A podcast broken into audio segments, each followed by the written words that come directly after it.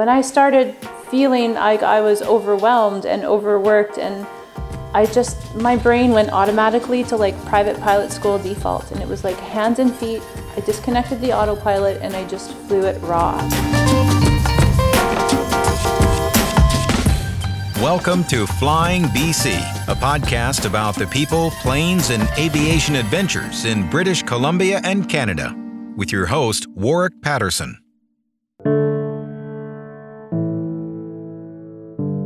Well, it's been quite a week around the globe, and I hope everyone is staying healthy and safe out there. This is episode two of the Flying BC podcast, and you can now find the show on almost every platform, including Apple Podcasts, Google Podcasts, and Spotify. If you like what you hear, please subscribe. There's a ton of great aviation podcasts out there to enjoy during your self isolation. I'll mention a few of them at the end of the show.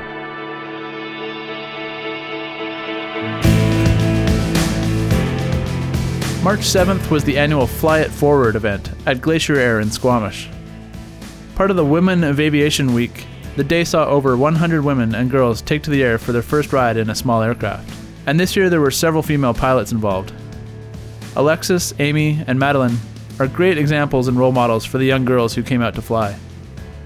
It's always fun seeing the look on people's faces as they climb out of the plane after seeing the world from a different perspective. This was the ninth year that Colette and Glacier Air have hosted the event, and it gets a lot of people excited about aviation. Today, my guest is Angie Tanton. Angie is someone I've wanted to catch up with for a while, because she seems to be leading a really interesting career. She was due back to her job in Saudi Arabia soon, so I wanted to make sure I caught her before she left. So I packed my audio kit and met her at Glacier Air. Her journey through aviation is a great example of the adventures and variety of jobs available to pilots. It's not always just a fast track to the airlines. So here we go, off to the airport to meet Angie Tanton.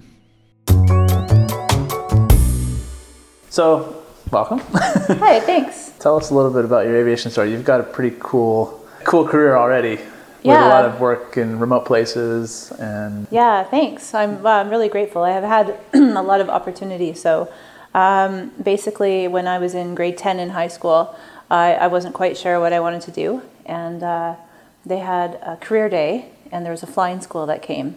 So, I popped by and they handed me a pamphlet. And I was like, What's this for? They said, You could be a pilot. And I said, I could be a pilot? I really had no idea. I had never, it had never crossed my mind. Um, so I went for uh, fam flight and went up with an instructor and got to fly, and I was hooked from that moment. The way uh, everything looked from the air um, that I could look down on, and uh, it looked different every day, every moment, every second. It was changing. Uh, it was that was exactly what I needed. So from that point on, age 16 forward, that was my goal was to fly. Uh, I started when I was 19 at a flight school in Red Deer, Alberta. And I did that from 92 to 94, commercial license, moved out to Vancouver, did the float rating, the multi IFR. I started working at the South Terminal Airport for Oak Bay Marine Group Sport Fishing Company, which kept me around a lot of airplanes and pilots, and I would harass everybody constantly.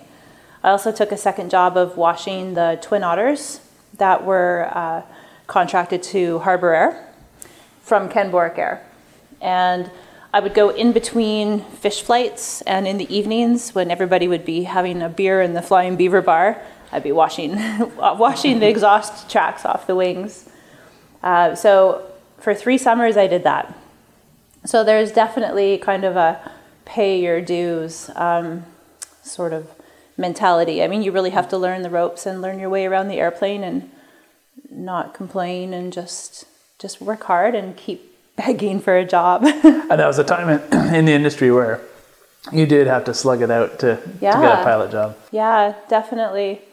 I so I did that, and my very first job was uh, on a Twin Otter on floats as a co-pilot with 275 hours, and I was super thrilled. Yeah.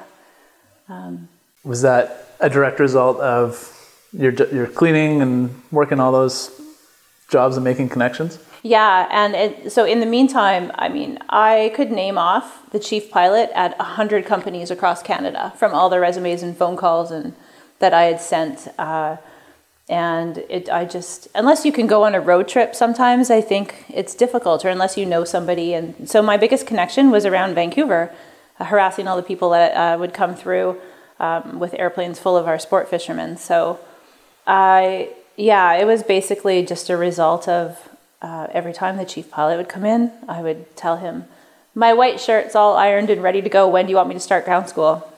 and they'd just kind of laugh and say, Oh, I don't have anything for you.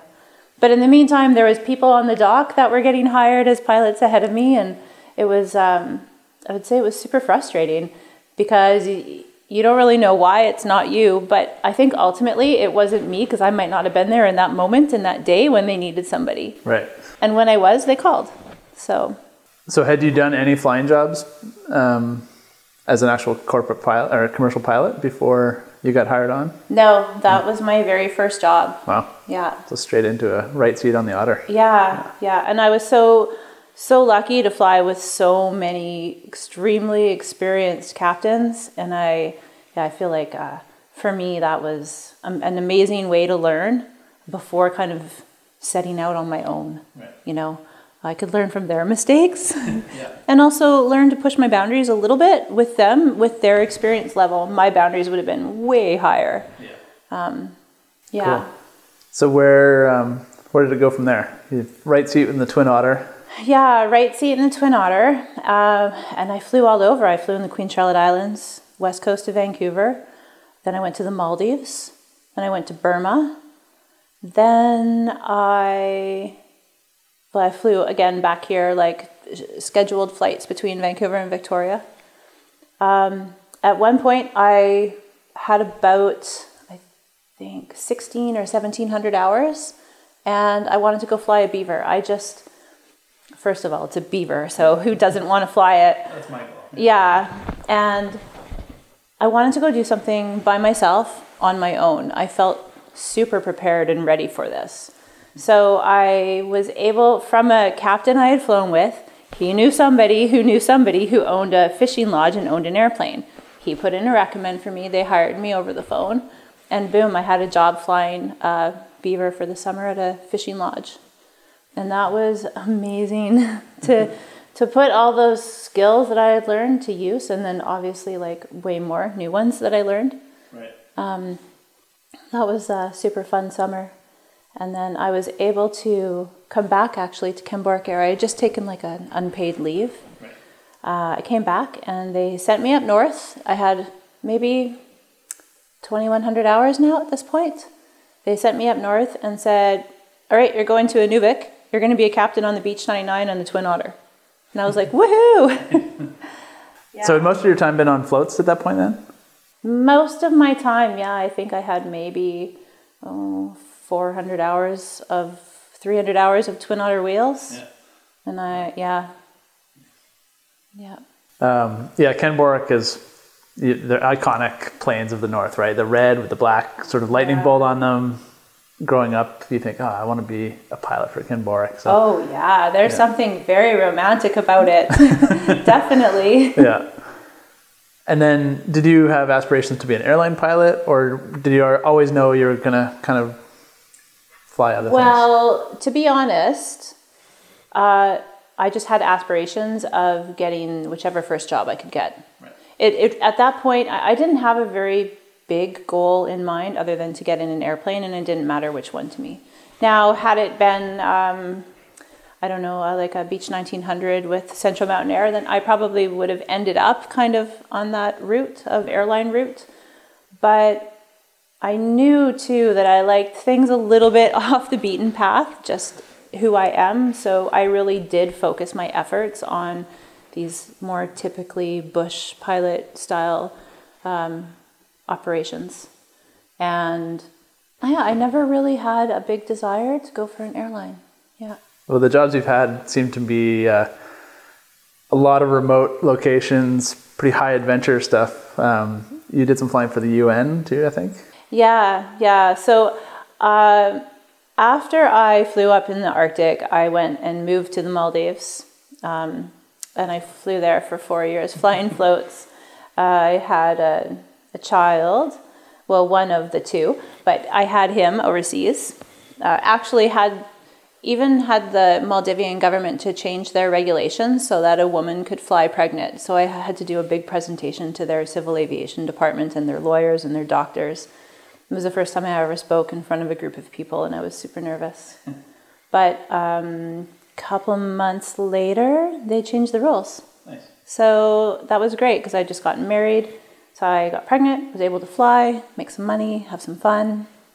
Uh, then I took some time off, and we moved back to Canada. And I was had a second baby. I was offered a job with an airline. Okay. I went through the process with I would have been Jazz, and um, but I I turned it down so we moved up north to Yellowknife and we partnered up um, in a small airline up there. And so I was up there for a while, flying a little bit, doing some business stuff, and just kind of taking care of kids. And it was fantastic. And then after that, when we moved back to Vancouver, I went back to the Maldives. I flew a little bit more. and then comes the UN and the Red Cross. So I was, uh, I had applied at Voyageur Airways, and they uh, interviewed me and then offered me a job as captain on the Dash 7. I just about died. I mean, it, it's a Dash 7. First of all, another de Havilland. Yeah. And you're ticking off all the numbers. I'm yeah. ticking them, I'm trying to. yeah. I'm still, I still have a few more to do, but uh, the Dash 7, it's got four engines. I mean, that thing's amazing. You can fly this airliner style pressurized aircraft with 40 some odd passengers into a little bush strip. I mean, it was it was perfect. Yeah. So I I left to go to Africa for my first time ever and ended up in Uganda and South Sudan. Oh. Flying captain on a Dash 7 for the United Nations. I've never carried so many guns um, before in my life it was a bit a bit interesting. It was it was such a cool experience. I bet that was uh, was Sudan at the time pretty dangerous. Was that area? They had just um, become their own country, South Sudan. So they were still in, still in the newness of this, um, you know, big big peace project, and um, but you know it, it didn't take long for it to get a little bit um, dangerous in areas or you know different things happening in that area. Yeah. Um, but yeah. There, was there any interesting uh, procedures or just things you had to think about flying in that area? Well, one time we've yes. So you know you're checking in every 30 minutes. Otherwise, they're looking for you. Um, most of the places don't have. Uh, any kind of approaches at all. But often, so we would get our weather from a UN weather observer who were trained, and so they would start to read off. Um, they would tell you, oh, the weather is 5,000 feet, and so on, and so many miles of visibility. But actually, it was 500 feet. Oh. So they often would make mistakes, and you really didn't have a reliable source of anything other than yourself and your plan B and your plan C, hmm. and seriously, sometimes a plan D. Like you just, everything was fluid, and you were always thinking steps ahead and what ifs all the time. Yeah, well, it's good training. yeah, exactly. Yeah. yeah. yeah. Any crazy adventures there? What, what are some stories you can tell? Uh, are you allowed to tell any stories? yeah, maybe some stories.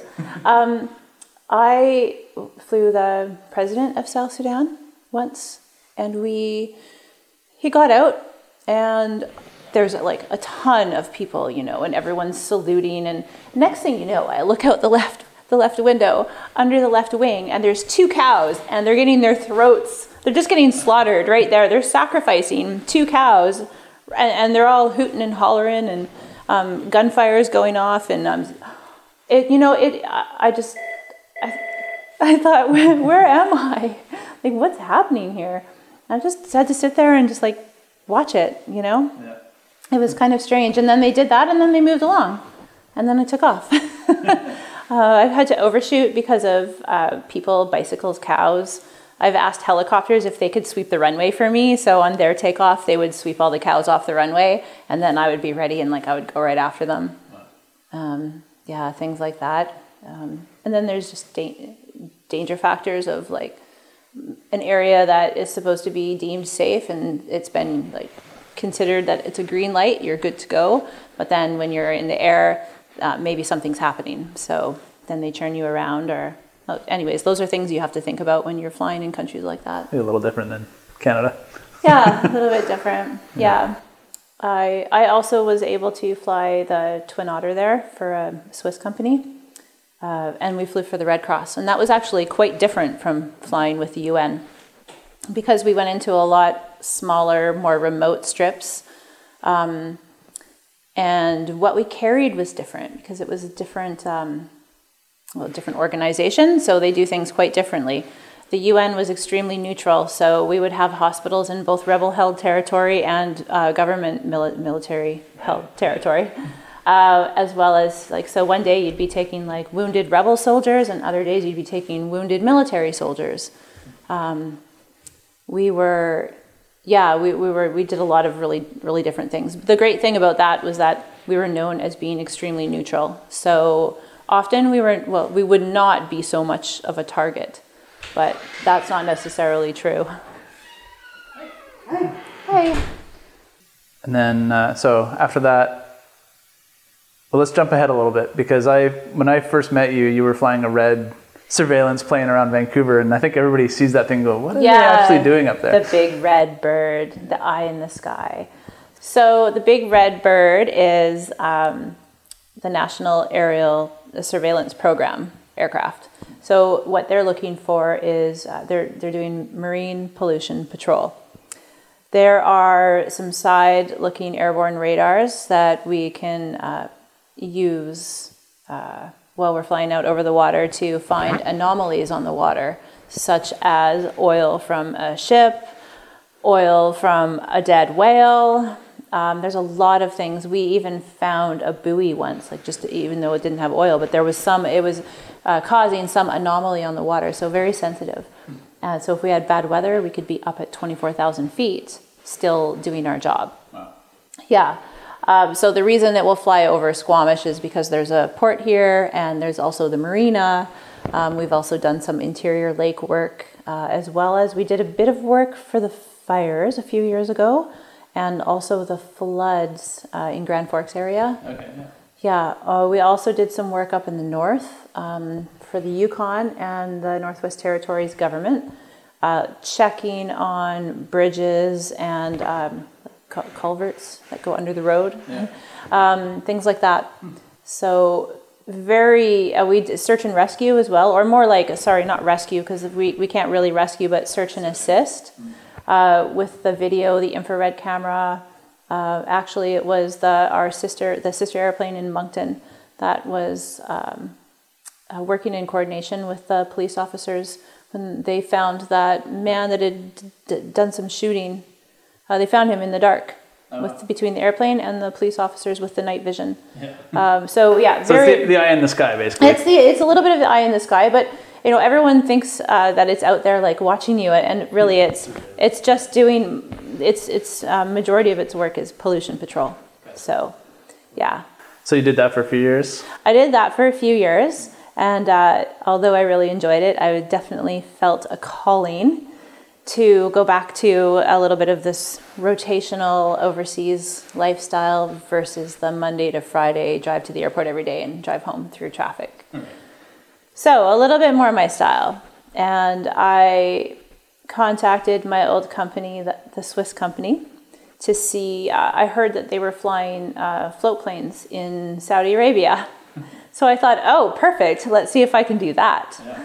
And uh, after some, uh, not not really negotiating, but basically after some uh, of the customer checking in, um, to me and my experience and um, interviews and do I know what I'm getting myself into and um, getting the, the yes from the customer, then I was uh, the first female pilot for, um, for what we're doing in our operation in Saudi Arabia.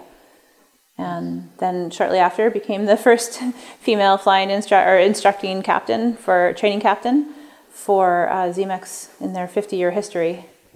So that's pretty exciting. I'm pretty proud of that. So you get to fly float planes in another warm environment. yeah, it's really yeah. it's really hot though. It's almost too warm. yeah.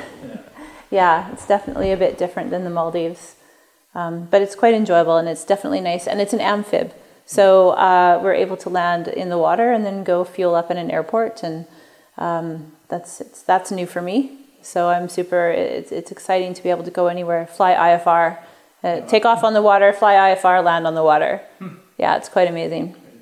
Yeah.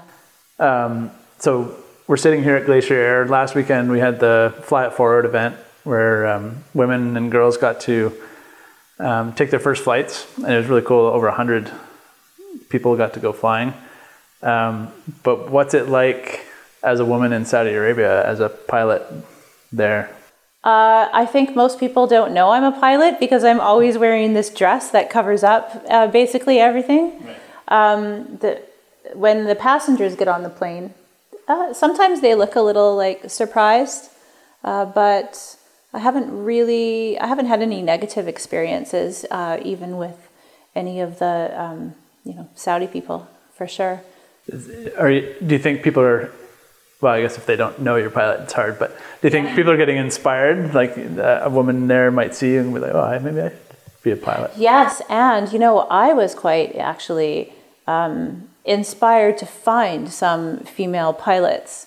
Uh, and I did manage through the 99s to look up their Middle East chapter, and I found um, Yasmin, who is Saudi Arabia's first female commercial pilot.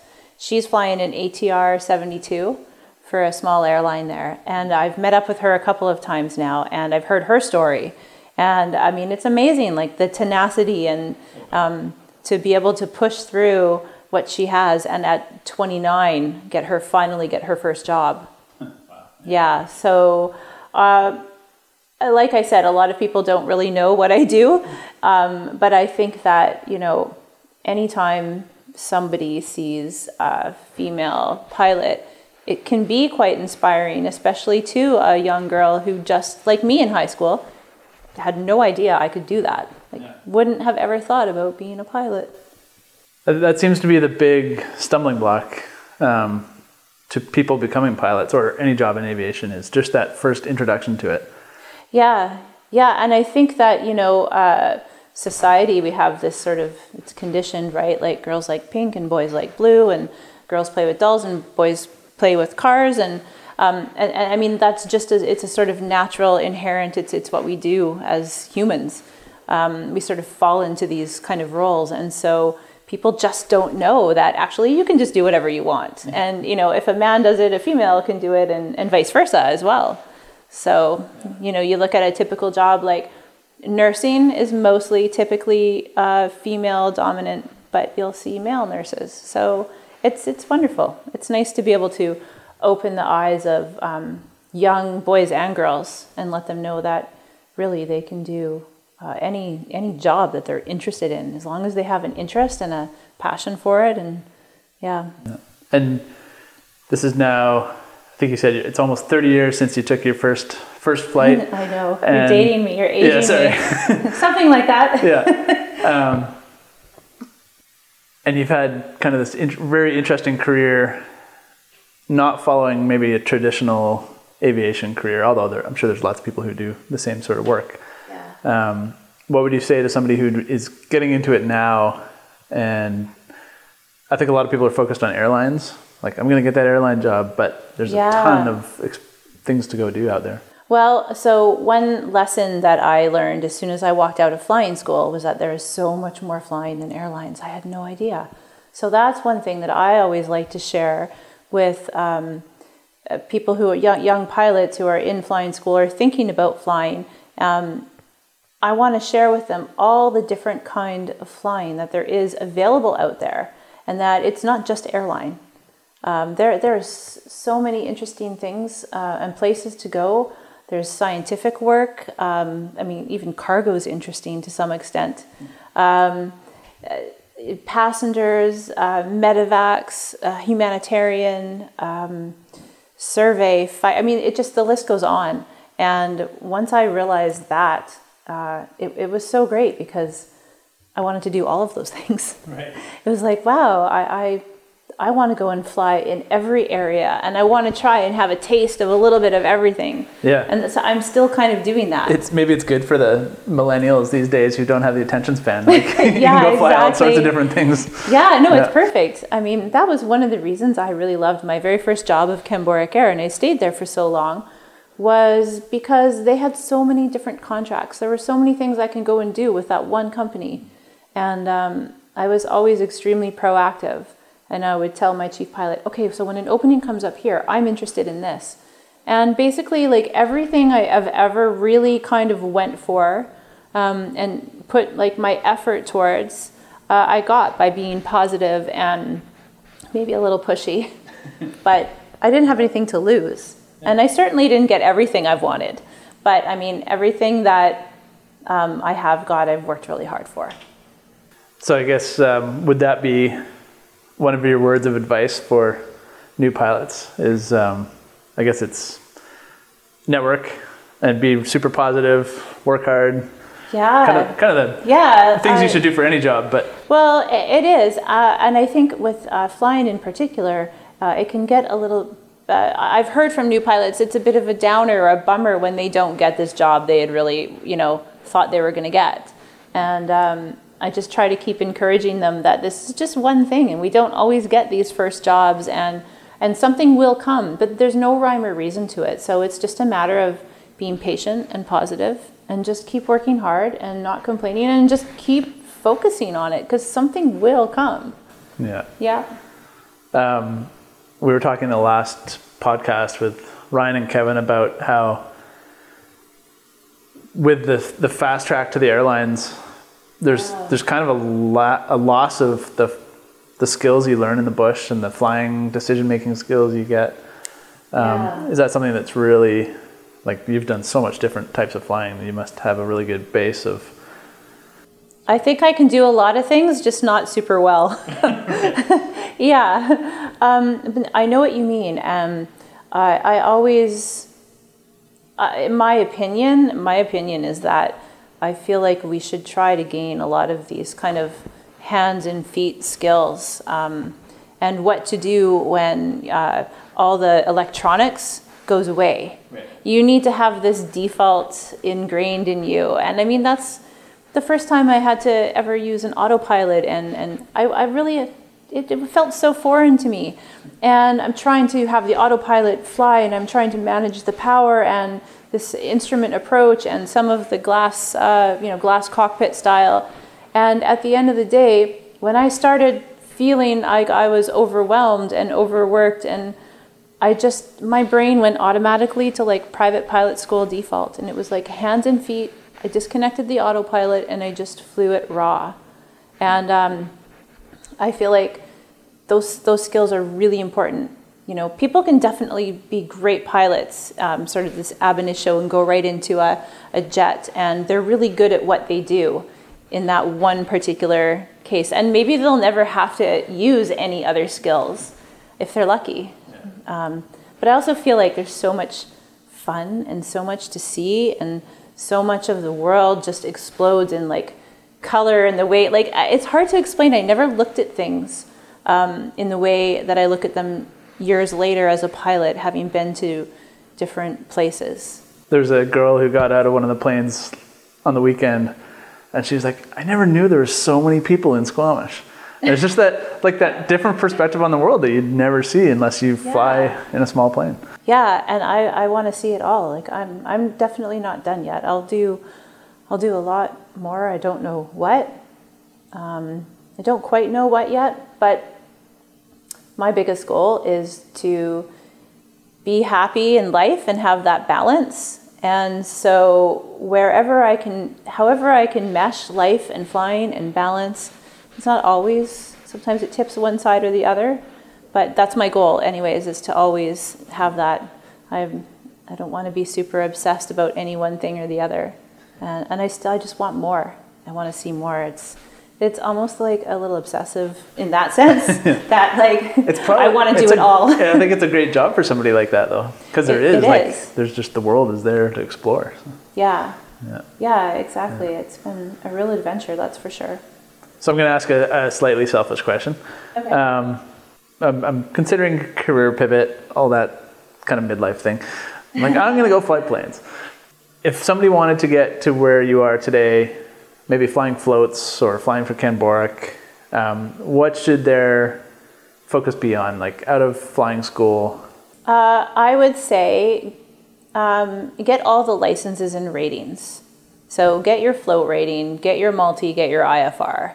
Um, just be super prepared because there are some companies, such as Kenn Borek Air, are, where it's a great place to start your career. And you will do everything from VFR to IFR to flying in what's considered a, a 705 or a transport rated aircraft like the DC 3, or you might be in a Twin Otter. So definitely be prepared for anything and really focus on what you want and really aim your efforts at those businesses or that style of flying that you want and just don't don't waver from that and don't don't let um, negative moments um, you know discourage you really Because I'm sure it's not all glamorous. You make No, it sound not. great, but no, it's not all glamorous at all. I mean, there's sometimes I just want to go make coffee at Starbucks. To be honest, like I'll be, but but then you know, there's it's uh, it's all I really know how to do, and I love it. And I think if I really wanted to do something else, knowing who I am, if I really just wanted to go make coffee at Starbucks, I would. But I keep doing this because I love doing this. So, yeah. Cool. And then um, if you had an hour in the plane with somebody and you wanted to teach a lesson or one pass along some nugget of wisdom, what would it be? Okay. Well, I think the biggest thing would be the first hour on the ground before getting into the airplane. So, the more preparation you can do for your flight, um, the safer uh, your flight will be, more the more enjoyable, the less stressful. Uh, I mean, preparation is key.